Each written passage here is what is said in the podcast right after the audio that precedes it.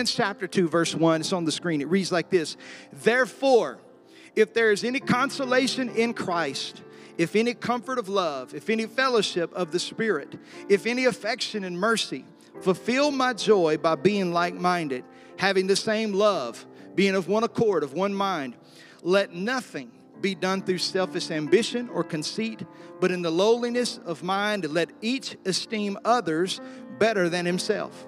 Let each of you look out not for his own interest, but also for the interest of others. Let this mind be in you, which was also in Christ Jesus, who being in the form of God, did not consider it robbery to be equal with God, but he made himself of no reputation, taking the form of a bondservant and coming in the likeness of men. And being found in the appearance of a man, he humbled himself and he became obedient to the point of death even the death of the cross. Father, we thank you so much for your word today, and I pray that you would speak to us, give us ears to hear and a heart to understand everything that you've done and said through your word. But Lord, let it be new revelation to us. The ancient words of your text, may it come alive to us in a fresh way today. We thank you for it, and it's in your name we pray. Amen and amen. Praise the Lord. You can be seated this morning. Well, I'm glad that you're here this morning, and we're excited about what God is doing.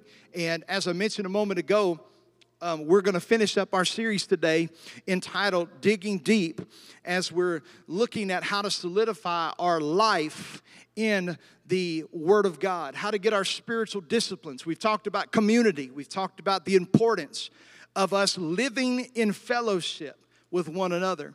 We've looked at prayer and how prayer should be approached from the fact that God is our Father, and that when we pray to God, we're joining in the um, unity of our family because Jesus said, when you pray this way, pray our Father who is in heaven, acknowledging the goodness of God and His ability to help us and hear us in the times of our trouble.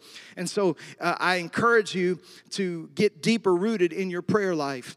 Last week, we looked at the importance of the Word of God and digging deep into Scripture, learning the context of the Scripture how Scripture was written as a letter to us. And so it's important for us to understand it in the framework in which we have been uh, given it. How many of you know that if your wife or your husband or maybe your grandparents, right, were about to pass away and they before they before they died, they knew they were about to die, they wrote you a very special letter, right? A very special letter sharing their heart, okay? And they gave it to you a week before they died and they said, "Don't don't read this until I pass away." How many of you know you would not open that letter and read a line or two at a time?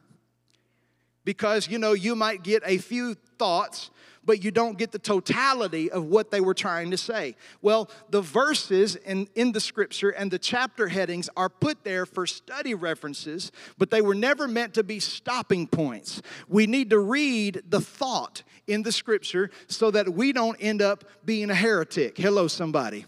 Because you know what a heretic does? They take things out of context, make the Bible say what it really wasn't meant to say. And so we need to dig deeper in the Word of God and be able to solidify our life in that fashion. But this morning, I want to end this train on a very different note today, and I hope it makes sense to you in just a moment. But I want to finish this series up with a message that I've entitled Finding True joy. Somebody say that with me finding true joy. You know, I, I, believe that God wants His people to find joy. I believe it so much that it is one of the fruits of the Holy Spirit. That when the Holy Spirit comes into a Christian's life, joy and peace are some of those attributes that God implants within our hearts. And Christians are not supposed to be sour faced, they're not supposed to be critical, they're not supposed to be despondent or cast down all the time. But God's people ought to be some of the most happy people and joyous people on the face of the planet. Amen. And so this morning, I want to give you some things that I believe will help us emulate true joy. Now, I saw this in real life over the last two weeks, and I want to share with you a little bit about what happened um, on my way to Kenya this year. So we we got there and we got around the luggage carousel. It was about 11, uh, 11 p.m. at night, and we're waiting on my luggage, and the luggage did not get there, unfortunately. I don't know if you've ever traveled, whether or not intercontinental or international, and you've lost a piece of luggage. It is extremely frustrating, especially because it had all of my clothes in it. Now, I know what you're asking. You're asking, Pastor Brad, how come you didn't carry clothes in your carry on? Well, that, that's a very good question. And the reason for that is it had all of our school stuff in it. It had books and, and, and syllabuses and folders and things that I knew I couldn't replace. And so I took a, a, a chance of losing everything, knowing that if I lost everything, I could buy a few pairs of clothes until I got, got what I needed. So, anyway, we get there and nothing is there. So we go to the airport desk and we tell them that we have lost baggage and we fill out all of this information what was in it, what does it look like, what kind of suitcase was it, all types of information. And they said, okay, when we locate this, we will bring it to you wherever you are. And I'm thinking, oh, okay, yeah, whatever. And so, anyway, we were going to be staying in the Capital for a few days because we had executive meetings. And so, uh, we uh, basically gave them the address of the hotel we were going to be at. And Wednesday came and Wednesday went. And Thursday came and Thursday went. And Friday came and it almost went until I kept calling the airport. See, they had given me a tag number and a reference number, and I kept calling the airport trying to figure out where was my luggage, but nobody was answering the phone. I mean, from 8 in the morning till 3 in the afternoon, nobody was answering the phone. And so I'm getting frustrated. I'm getting, you know, antsy because, you know, airplanes make you a little funky. Hello, somebody. I don't know if you know that or not, but uh, I had already gone through the couple pairs of shorts and t shirts that I had in my bag, and I was down to the wire. And that night, we had a, a meeting, a very important meeting with our uh, uh, general treasurer, Pastor Steve Correa, who preached here a couple months ago, back in I think it was March or April. But uh, we had a meeting with him and a couple of our teachers for our Bible school there, and uh, I needed to be fresh. I didn't need to be funky especially airplane funky. Everybody's airplane funky when you've been on a plane for 21 hours. And so, anyway, I said, Well, I'm gonna go to this little store over here and I'm gonna buy some more, you know, some more briefs and I'm gonna buy a couple shirts and whatever. I just want to tell you something. My feelings were really humbled. I'm gonna tell you why. Because a Kenya large is not the same as a USA large. A Kenya large is like a Chinese large. And if you're Chinese, I don't mean to offend you today, but your brother needed a, a, a double X. Hello, somebody. And it really messed with my self esteem. So I bought something and it didn't fit, and I looked like I've been shopping at Baby Gap, but I, I deflect. And so it was a real frustrating time. And so, anyway, I finally got enough to scrap me by. We had our little meeting that night, and Pastor Correa and and uh, our teacher they they left and they said well we'll see you guys later. We wish you well. And so i go back to my room and i go to the front desk and i say is the bag there yet? And they say no it's not there. So my partner's not feeling well. He struggled really with his health while he was there and appreciate everybody who prayed for him but um, anyway, um, I just decided that if I'm going to get this bag back, I'm going to have to go to the airport and get it myself. Now, I'm in a city of millions of people that is not really. Um, not really safe for a foreigner to be in at night by himself when he can't speak their native language. And so I called the guy that was driving us everywhere and said, Hey, would you mind taking me to the airport? He said, I can't because I'm out of town. I had to go do something. And so I'm like, oh, okay, well, I guess I'm going to have to get an Uber. And that was even scarier because, you know, it's just a really scary situation. And, uh, and so all of a sudden, my phone rang. It was Pastor Correa. He said, he said, Pastor Brad, have you received your bag from the airport? I said, No, sir, I have not. I said, I was just getting ready to go get Uber and I was going to uh, try to go and see what I could find out. At this point, it's like pushing 10 30, 11 o'clock at night. And he goes, Oh, no, no, no, no. We're going to turn around and we're going to come get you. And so this man was almost home and he turned around and he came and picked me up. Now, the thing that's interesting is, is that this place was a drought, much like we experience in northwest Oklahoma uh, a lot of times when we're in danger of all the fires. But at this time, it was torrential flood, and there were rivers literally in the street of the Capital. It was terrible. They had not seen anything like it in a very, very long time. And so he picked me up, and while we're driving, he says, I'm going to call this number. And I said, Okay, who are you calling? He said, I have a friend who works at the airport. And I'm like, Great, it's great to have friends who work at the airport. And so he calls this guy and he starts speaking in Swahili. And all of a sudden he says, We've located your bag. We're going to go to the security office and we're going to pick it up. And I'm like, Well, praise the Lord. And I said, Well, who did you call? He said, I called the director of v- VIP services. Now I said, Now hold on a minute. I know I'm not that important. He said, No, but my friend is the director of VIP services at, at, at Jomo Kenyatta International Airport. His job is to take care of all of the high profile people who fly into our airport. He's like, So when your president has come to Kenya, he's been the man who's transported him, all of the dignitaries of the world that come through our airport. This guy's in charge, and he went and secured your bag. So I was like, Praise the Lord. So we got there, right? And it is raining like crazy. So we end up going through and, uh, and looking for this office. They said, when you get here, you need to find the security office. Well, our driver dropped us off and he went parked in the parking lot. It's pouring down rain. And lo and behold, the security office that we were dropped off at was not the security office we were supposed to go to. Go figure. And so it's raining outside. It, people are driving like lunatics. And so all of a sudden he makes another phone call. We figure out where we're going. The guy says, "I need to give you a pa- you need to give me your passport and I'm going to hold on to it and I'm going to give you a security clearance to go in and get your bag." And so we had to jog like a mile down the road what it felt like and go into this office, identify my suitcase and grabbed it. Now we start walking out of the door. Now I know some of you are wondering where I'm going with this, but this this truly blessed my heart.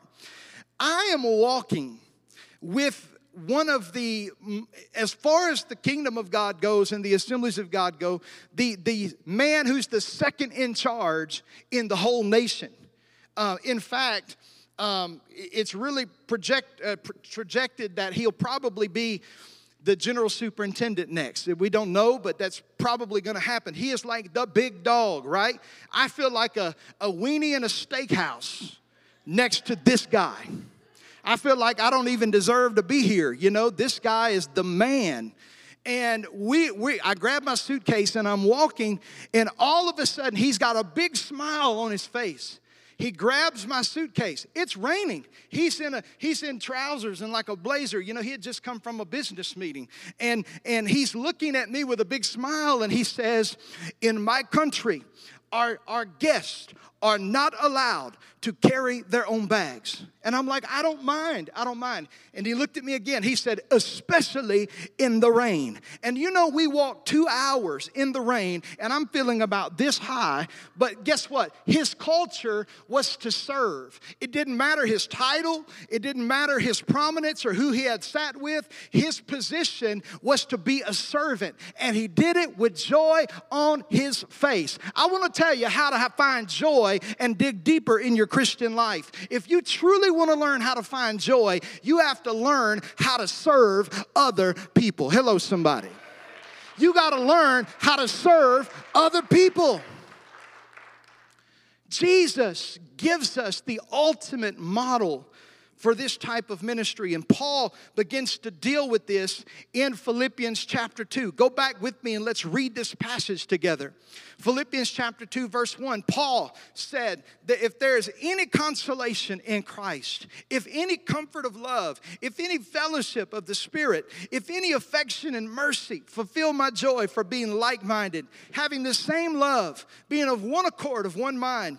Notice this let nothing, everybody say nothing let nothing be done through selfish ambition or conceit, but in the lowliness of mind, let each one esteem others better than himself.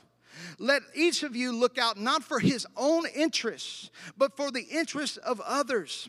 And let this mind be in you, which was also in Christ, who, being in the form of God, did not consider it robbery to be equal with God, but he made of himself of no reputation, taking the form of a bondservant, coming in the likeness of men, and being found in the appearance as a man, he humbled himself and he became obedient to the point of death, even the death of the cross. See, in our passage this morning, the Apostle Paul is challenging the church at Philippi to learn the character of Christ. The, the, the fact of Paul makes a statement, you know, in another epistle, another letter to another church, he says, Follow me as I follow Christ. Paul said, If you want a good example of following somebody, he said, I know Jesus is seated at the right hand of the Father, but if you want a good example, Paul makes a disclaimer here. He says, Follow me as I follow Christ. In other words, we're, we're, to follow the example of our leaders as long as they're following Jesus. But Paul says, Follow me as I follow Christ. And the thing can be said there if I'm not following Christ, don't follow me. But Paul is seeking to explain to them what it means to live a laid down life.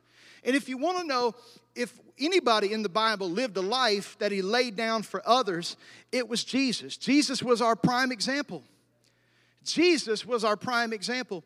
Jesus was the very first missionary ever. How do I say that? Because he left heaven where there was no need for a missionary. And he came down to earth where all of humanity was lost and needed a savior. He left the culture of heaven, which Second Corinthians chapter 8 and 9 says, though he was rich, though for your sakes he became poor, so that through his poverty we might become rich. He left the streets of gold to be born down in a manger where the animals were, where people were gathered together He got in the middle of the mess of humanity and served.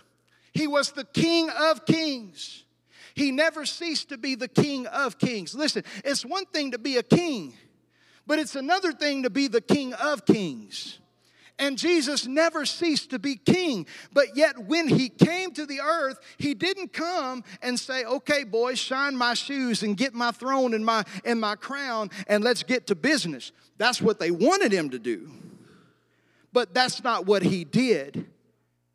The Bible says the Son of Man came not to be served, but to serve and to give his life as a ransom for many.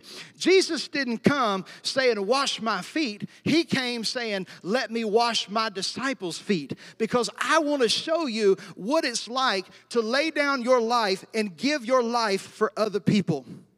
Now, this morning, I've told you I want to show you a key to, to find true joy. And if you'll listen with your spiritual ears today, I believe that you'll hear the voice of the Holy Spirit. And here's the key to joy the key to joy is serving others. Now, let me give you a nugget of insight today. The reason why some of you are so depressed, the reason why some of you are so critical, the reason why some of you are so cast down is because you focus on yourself too much and you don't focus so much on other people. I want you to know when you get your eyes on Jesus and you get your eyes eyes on other people, you've got less time to have a pity party with yourself. And if you want to have joy, the true joy that comes from following Jesus, we have to learn to put other people before our own self. Are you with me this morning? Oh, this is going to get fun, I can promise you. Paul is telling them to follow the example of Christ, to imitate his humility. Yet, even though he was divine, despite the fact he humbled himself to serve humanity, Jesus made himself low. Now, isn't it interesting that we live in a society today that is all about getting ourselves ahead, building a bigger platform, building a bigger name for ourselves? But Jesus, this is what he said. He said, If a man will humble himself, then God will exalt him. But if a man exalts himself, God will humble him because God exalts the hum the, the he gives grace to the humble, but the proud he pulls down. Jesus said, Woe unto them who want the high seats, the prominent seats, who get to the front of the line, those who take the best seat at the banquet. Jesus said, No, it's better for you to take a lower seat and you be invited to the front of the table, lest you be asked to move to the back of the line and be embarrassed. That's my paraphrase today. The Bible is all about humility. If you want to get high in the kingdom of God, and I know we live in 2024, so when you talk about do you want to get high in the kingdom of God, I need to let you know I'm not talking about merit medical marijuana. Hello. Um, when I say you want to get high in the kingdom of God, you got to learn how to get low as a servant. You got to be willing to scrub some toilets and wash some feet and cut some grass. Hello. You got to be willing to, to do what nobody else wants to do. Got to get low in the kingdom of God to find that true joy. And that's what Jesus did. Jesus did that. We're going to see that in a moment. But this morning, this acronym I didn't come up with, but it's true. Don't know where I heard it the first time, but my thoughts today from our text come from an acronym. And if you want to write those down, I want you to write out the letters for joy J O Y. J O Y. And here's what I want to tell you the first thing is this is to find true joy, to find true joy, you must put Jesus first. To find true joy, you must put Jesus first. Jesus is the J in joy. You've got to put Jesus first. Paul tells us, let this mind be in you, which was also in Christ. We got to realize Jesus was the ultimate example of serving other people. We got to put him first. We got to look to him. If you want a model, you've got to look at Jesus. See, there are a lot of people that want Jesus to use them, but they want Jesus to use them on their own accord. There are a lot of people who want Jesus to make something great of them, but they only want to do it at their availability when their calendar says available. Lord, I, I, can serve you, Lord, but I'll serve you on Monday for three hours, and I can serve you on Friday for two hours, but that's about all I can give you. But I want you to examine the life of Jesus and putting Jesus first. And I want you to look at his life. Jesus' life, the bulk majority of the miracles and the ministry that Jesus did in his life were interruptions. Interruptions. He was going to pray, interrupted. He was taking a nap, interrupted. He was going to heal somebody else, interrupted. See, Jesus, if we're really going to focus on what it means to, to put Jesus first in finding joy, we're going to have to look at his life and realize he's the example. Sometimes we're going to have to inconvenience ourselves to be able to serve other people. Amen? Sometimes that means saying no to me and yes to he. Sometimes it means saying no to me and yes to he, being Jesus. We got to put him at the front of our focus. Then, if we're going to put Jesus first, we've got to surrender our will to the lordship of Christ. Jesus did this. See, a lot of us are like, Lord, we'll serve you, but we don't want it to be inconvenient. Lord, we'll serve you, but we don't want it to hurt. Lord, we will serve you, but we don't want it to cost us anything. Reminds you that when David was on the threshing floor of Onan and he had to make a sacrifice for his atonement for his sin, he was given a couple of different scenarios. And I love what David said after Onan said, No, King David, I'll give you the threshing floor, I'll give you the animals, I'll give you the tools. David said, No, no, I cannot take it without buying it because I cannot offer the Lord that thing that cost me nothing. It's going to be a sacrifice for us to consider what it means to surrender our will to the Lordship of Christ. Did Jesus do this? Yes, he did. Yes, he did. One of the most ultimate examples of this was just hours before his crucifixion. Jesus found himself in a garden called Gethsemane. Jesus had gathered some of his disciples and he'd asked them to pray with him, and they were falling asleep. The Bible said he became under great agony, so much to the point that the capillaries under his skin began to burst and blood began to weep through his pores, much like sweat. The Bible says he began to sweat great drops of blood. And as he was praying there in the Garden of Gethsemane, he was showing us what it looks like when humanity wrestles with deity. Jesus, the man, was wrestling with Jesus, the Son of God. And he's praying to the Father. And he's, here's what he says He said, Lord, if there's any other way we can do this, please let this cup pass from me. Jesus knew the pain of the cross he knew the pain of bearing the weight of the sin of the world upon his shoulders. But even under the stress, even under the strain, even under the struggle, what did Jesus do? He said, Lord, nevertheless, not my will, but yours be done. Listen, we got to take the mindset of Jesus that we must surrender our will to the Lordship of Christ. What is our will? Uh, our, our will is our, our, our fortitude, it is our determination to do something. And, you know, oftentimes in life, our will is at a fight against God's will. Paul said, There's a war that, that wrestles within the members of my body, my spirit and my flesh. They're constantly fighting against each other. He said the, the flesh lusts against the things of the flesh, and the spirit, the things against the spirit. The things that I should do, I don't do, and the things that I shouldn't do, well, those I do. He said there's a war. But guess what the Bible teaches us? If we're going to have joy in our lives, we've got to learn to put Jesus first. All of us should come to the resignation in our lives Jesus, not my will, but yours be done. In church, I got, I got a question for all of us today. How much more joy would we have in our lives? Think about it. If we woke up every morning, now this is not a pastor question, an evangelist question, it's just a Christian question. How much more would our lives be happy? I mean, truly happy, if we woke up and we said, Lord, today I'm dying to my will. What do you want me to do? Whew, man, that's awesome. Lord, what do you want me to do?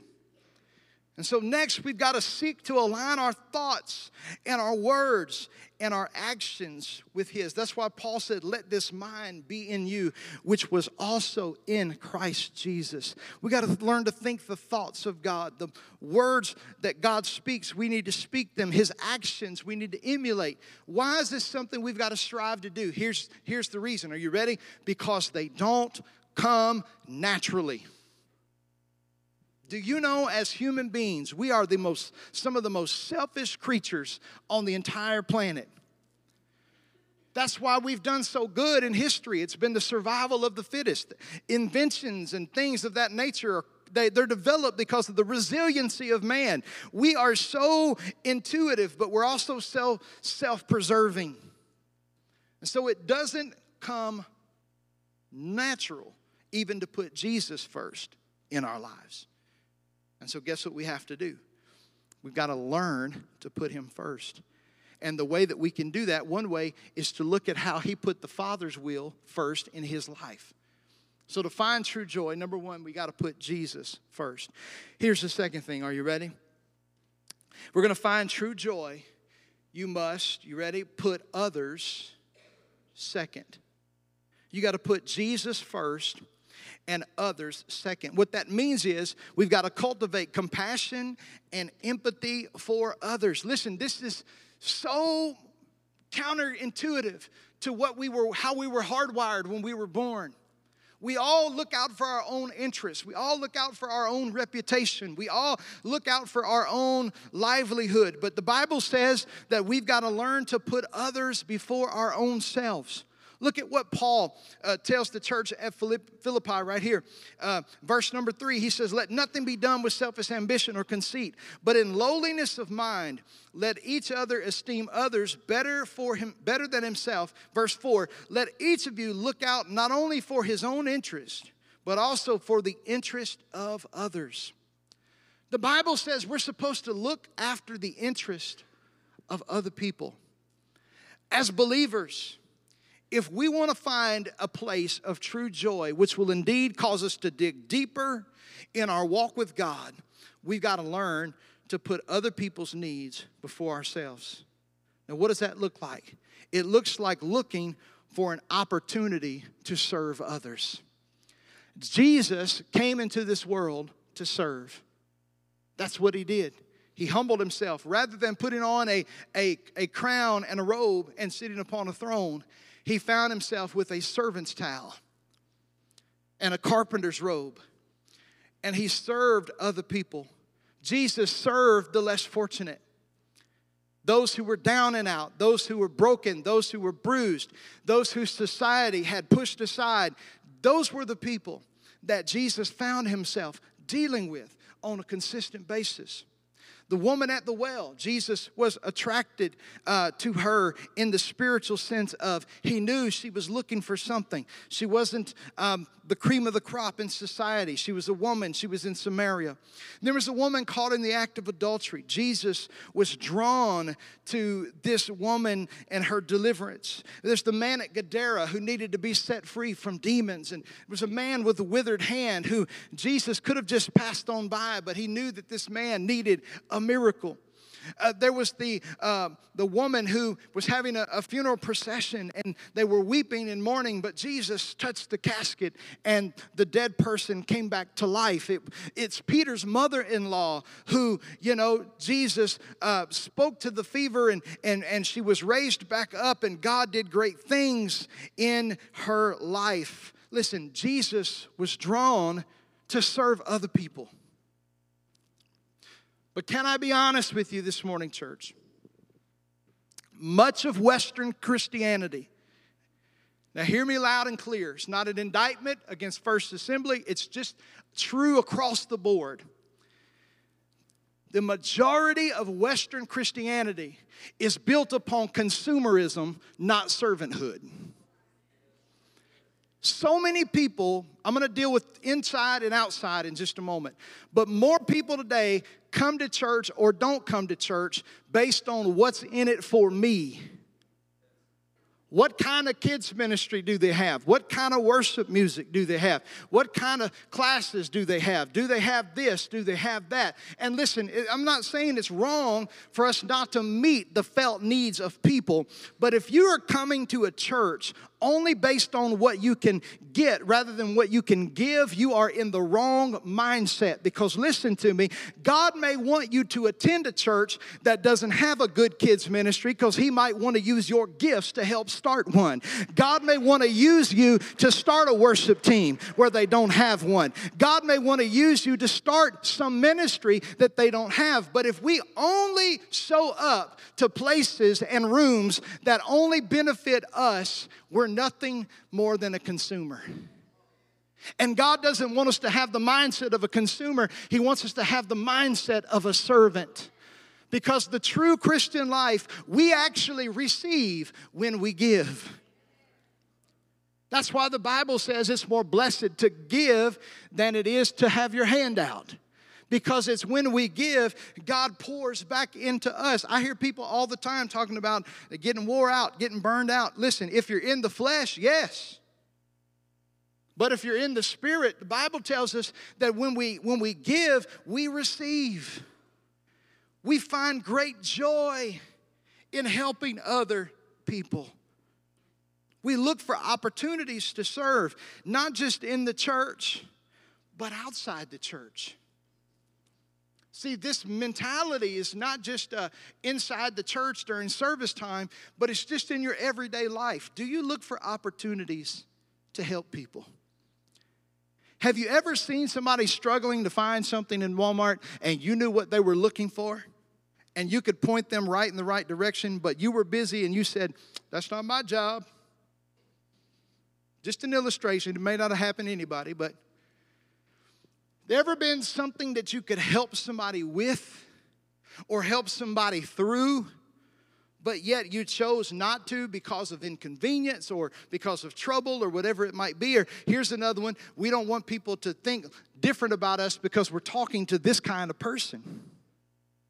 I'm glad Jesus didn't think that when he helped the prostitute. I'm glad Jesus didn't think that when he helped the tax collector. I'm glad Jesus didn't think that when he helped the down and out and the Samaritan and the leper. Hello, sometimes we got to realize what's on us has greater influence than what's on them. Amen. And we got to know that greater is Jesus in us than what's in the world. You can't help people if you're not willing to touch people. You got to serve others. We got to look for opportunities in the church and outside the church to serve. Here's another one. We must seek to extend forgiveness to those who hurt us, even if we feel like they don't deserve it. If we're going to put others before ourselves, Jesus first, others second. Why, why did I say that? Because our service to people cannot be predicated on our feelings towards them. These lights are bright, but are y'all, are y'all tracking with me today? Our serving others cannot be predicated on our feelings towards them. Well, what, what, what do you mean there, Pastor? Well, let, let me just tell you something. Uh, Jesus had some people say mean things to him. Paul had people imprison him. Uh, people in the, in the New Testament had people beat them with whips and chains. And yet, after they took their beating, they got back up and kept preaching to the people that were mean to them. Listen, Jesus, Jesus, Jesus was our perfect example of how we should treat other people. And we can't stop serving others just because somebody is, uh, we've gotten upset with them. Now, here's the thing the Bible says don't, don't esteem other people's things more than your own. We got to look out for other people's interest. Sometimes we need to learn to give people the benefit of the doubt. And I just feel so inclined to stop and insert this here today. You know, somebody may have been short with you, somebody may have even been upset at you, but I, I do want you to know that it's entirely possible that you're not the reason that they're upset. You could just be the outlet at the moment. And I'm not giving them an excuse to treat you poorly. But what I am telling you is we, we need to learn to have a little empathy towards people at times, and maybe the Lord will show us the reason for their outburst, and then we can help them. Because, you know, maybe they came from a stressful time at their job, or maybe they just got in a fight with their spouse, or maybe something like that. So you may be the brunt of their trouble, but yet at the same time, you take, you take the full force of it. Jesus forgave other people. Hold on. This one's good. He made a choice to forgive them before they ever committed the trespass. If you want to know how not to walk in offense, learn to say, you know what? I'm just not going to let that attach itself to me. Listen, that doesn't mean you have to stay in an abusive relationship. It doesn't mean you have to stay BFFs or anything like that. But it does mean you don't have to be offended. It does mean you don't have to hold people captive. You got to learn to put others second to yourself by looking past your feelings and saying, I'm going to minister to them no matter what. Got to put Jesus first, others second. Here's the third thing. I hope you know where I'm going here. Jesus first, others second. But to find true joy, you ready? You got to put yourself last. You got to put yourself last. This is hard for us because we tend to exalt our own feelings, our own wants, our own desires. The Bible says that we must not think more highly of ourselves than we ought. We ought not to think more highly of ourselves than we ought. I can't even tell you how much it blessed me to see that man of God carry my suitcase in the rain with a smile. Now, I felt bad on the inside because I listen, I don't need anybody to carry anything for me. I can carry it myself. But number one, I wasn't gonna, I wasn't going to um, insult his culture. And number two, um, I wasn't going to let him lose his reward. And I mean, I was in the rain too, but he was dragging that suitcase like it wasn't anybody's business. And you know what he was doing? He was putting himself last. You know why God can use people like that? Because God has difficulty filling people who are too full of themselves. That's why John, the Revelator, said, I must decrease so that he can increase. You know, being full of the Holy Spirit isn't really much more about, about getting more of God as much as it is of us emptying ourselves so God can fully fill us. We got to decrease. We got to put ourselves last. We got to resist the temptation of selfish ambition and pride and find the fulfillment in the advancement of other people and the plan of God for their lives and for our lives and all of those things. We've got to put ourselves last. I want everybody to lean in because I got something I want to share with you this morning. Genesis chapter 1 through Genesis chapters 4, God gives us the detail of the creation of the heavens and the earth. Bible says, and God said, and there was, and God said, and there was, and God said, and there was. And, and we go through all of these six days of creation, and He made the lesser light and the greater light and the expanse and the firmament. And, you know, on the sixth day, He created man in His image and in His likeness. And, and, and, and so it was amazing. It was amazing. It was amazing. But here's what I want you to see. Here's what I want you to see God created a great big universe out there in the world. In fact, it is so expansive that NASA has said that they constantly are finding new constellations and new galaxies. You know why? Because when God said, Let there be light, He never said stop.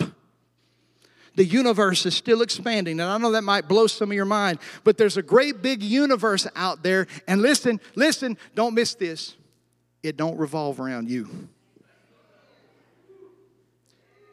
Sometimes we think it does, but it doesn't.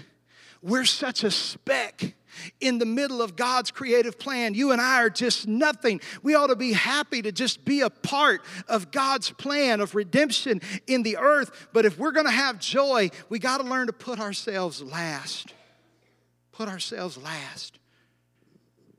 Don't think too highly of ourselves. Learn to serve, serve others, inconvenience yourself for other people.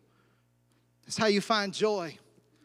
Some of you have so much strife in your marriage. You mean you know how me tell you how to how to have joy in your marriage? Put your spouse before yourself. Well, they're not meeting my needs. Well, when I read the Bible according to marriage, you're supposed to be meeting your spouse's needs. Hello. And, and, and that's not predicary on what they do. Hello. But guess what? When you put your spouse before yourself, you're going to have a happier life. Happy, happy wife, happy life, happy spouse, happy house. Hello.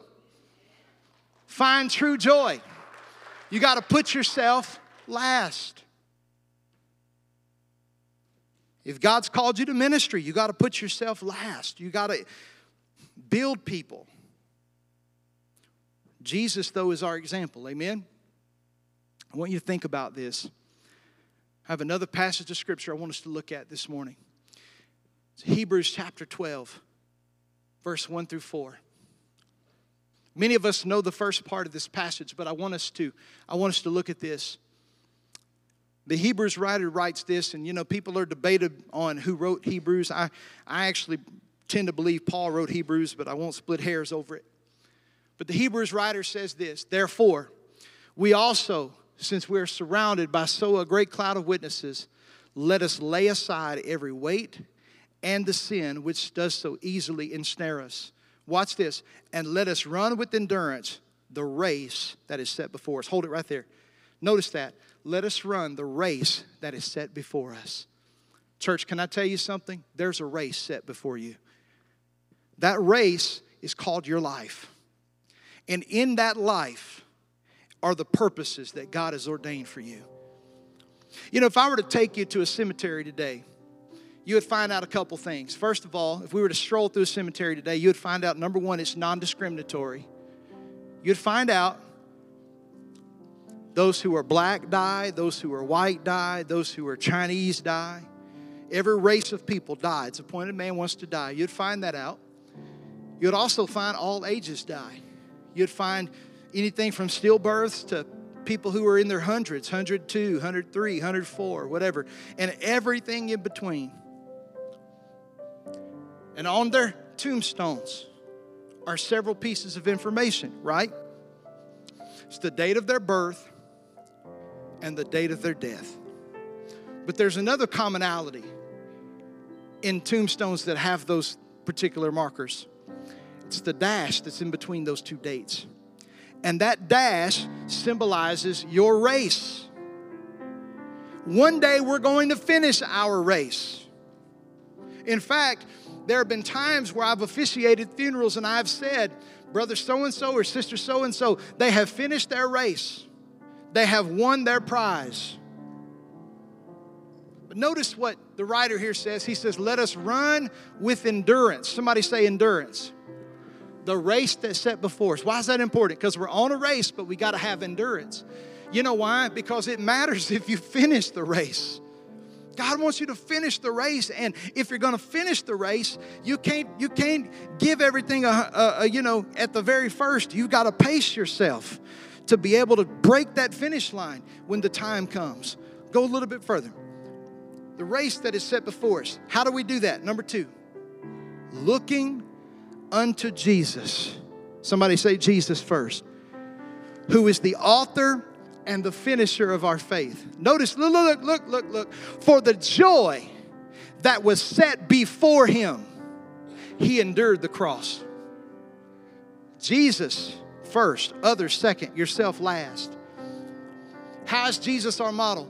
Because the most painful agonizing time in his life was when he marched up Golgotha's hill. And you know what? The Bible said at any moment he could have called on 10,000 angels. He could have called the angels and they could have taken him off that cross. And, and listen, he never lost his will, but he surrendered it to the will of the Father. But notice this for with the joy that was set before him, he endured the cross, despising the shame they mocked him, man. They spit on him. They put inscriptions over his head that said King of the Jews. It was a mockery, it wasn't a, a, a compliment. Let me ask you a question. Do you think it'd be pretty hard to serve other people while they're spitting on you, while they're mocking you? You ever try to give a homeless person a sandwich and they throw it back at you like they did in, in that one movie and say, I didn't want a sandwich, I wanted $20? You know how hard it is to keep moving forward with a smile on your face? Now, a sandwich can't compare to the pain that Jesus did on the cross, but you know, he dealt with the shame and the rejection, and he sat down at the right hand of the throne of God. Look at this. For consider him. Consider him. Verse number three, who endured such hostility from sinners against himself. Why? Why do you need to consider G- Jesus? Why? Why? There's a question there. Why? Lest you become weary and discouraged in your own souls. The Lord knows we're going to get weary in serving other people. He knows that they're going to do us wrong sometimes. He knows that sometimes they're not going to appreciate it. He knows that sometimes, you know, it's just going to make you feel horrible. But notice what he says. He says, Consider Jesus, lest you become weary and discouraged in your souls. And then look at verse 4. He says, For you've not yet resisted to bloodshed, striving against sin. I'm going to quote my friend here. Here's what the Hebrews writers say I know it's painful, I know it hurts, but you better look at Jesus. I know it's rejecting at times. I know sometimes when you sacrifice your own wants and desires, that sometimes, you know, that hurts. But if I could paraphrase verse number four, let me paraphrase it for you. But did you die? But did you die? Did you hang on the cross? Did, did, you, did you give your sweat and blood for the sins of humanity? The answer to that is no. And so the Hebrews writer is trying to tell us look at Jesus if we want to have joy in our life. You know what made Jesus endure the cross? The Bible said the joy set before him. You know what that was? It was you. You. With prophetic eyes, when Jesus was heading to Calvary, he saw you. He knew you by name. He knew what you would become. He knew what you would do. He knew all of the attributes in your life that were so beautiful and so ugly. And yet, with the joy set before him, he endured the cross. Let me pause right here and just tell you something quickly. You know how we can press on in serving others and having joy in our lives? not because of how they treat us, not because of what they do or don't do for us. We can press on because one day, one day, we'll receive the prize by the faithfulness of obedience. So I want to encourage you today. What you're going through may not make sense right now. The enemy may be doing everything he possibly can to make you discouraged. He may be tempting you to quit, hang up the towel. But I want to challenge you today. Number one, don't, don't quit putting Jesus first. And don't quit putting others second. And don't forget about putting yourself last. Now, let me, let me tell you something. When I say putting yourself last, I don't mean self neglect. I don't mean putting your family at neglect. That's not what I'm saying. I'm saying when it comes to your own needs and preferences in serving other people, put others first. Put others first. And watch the joy that comes from helping those whom you've touched. Would you stand on your feet this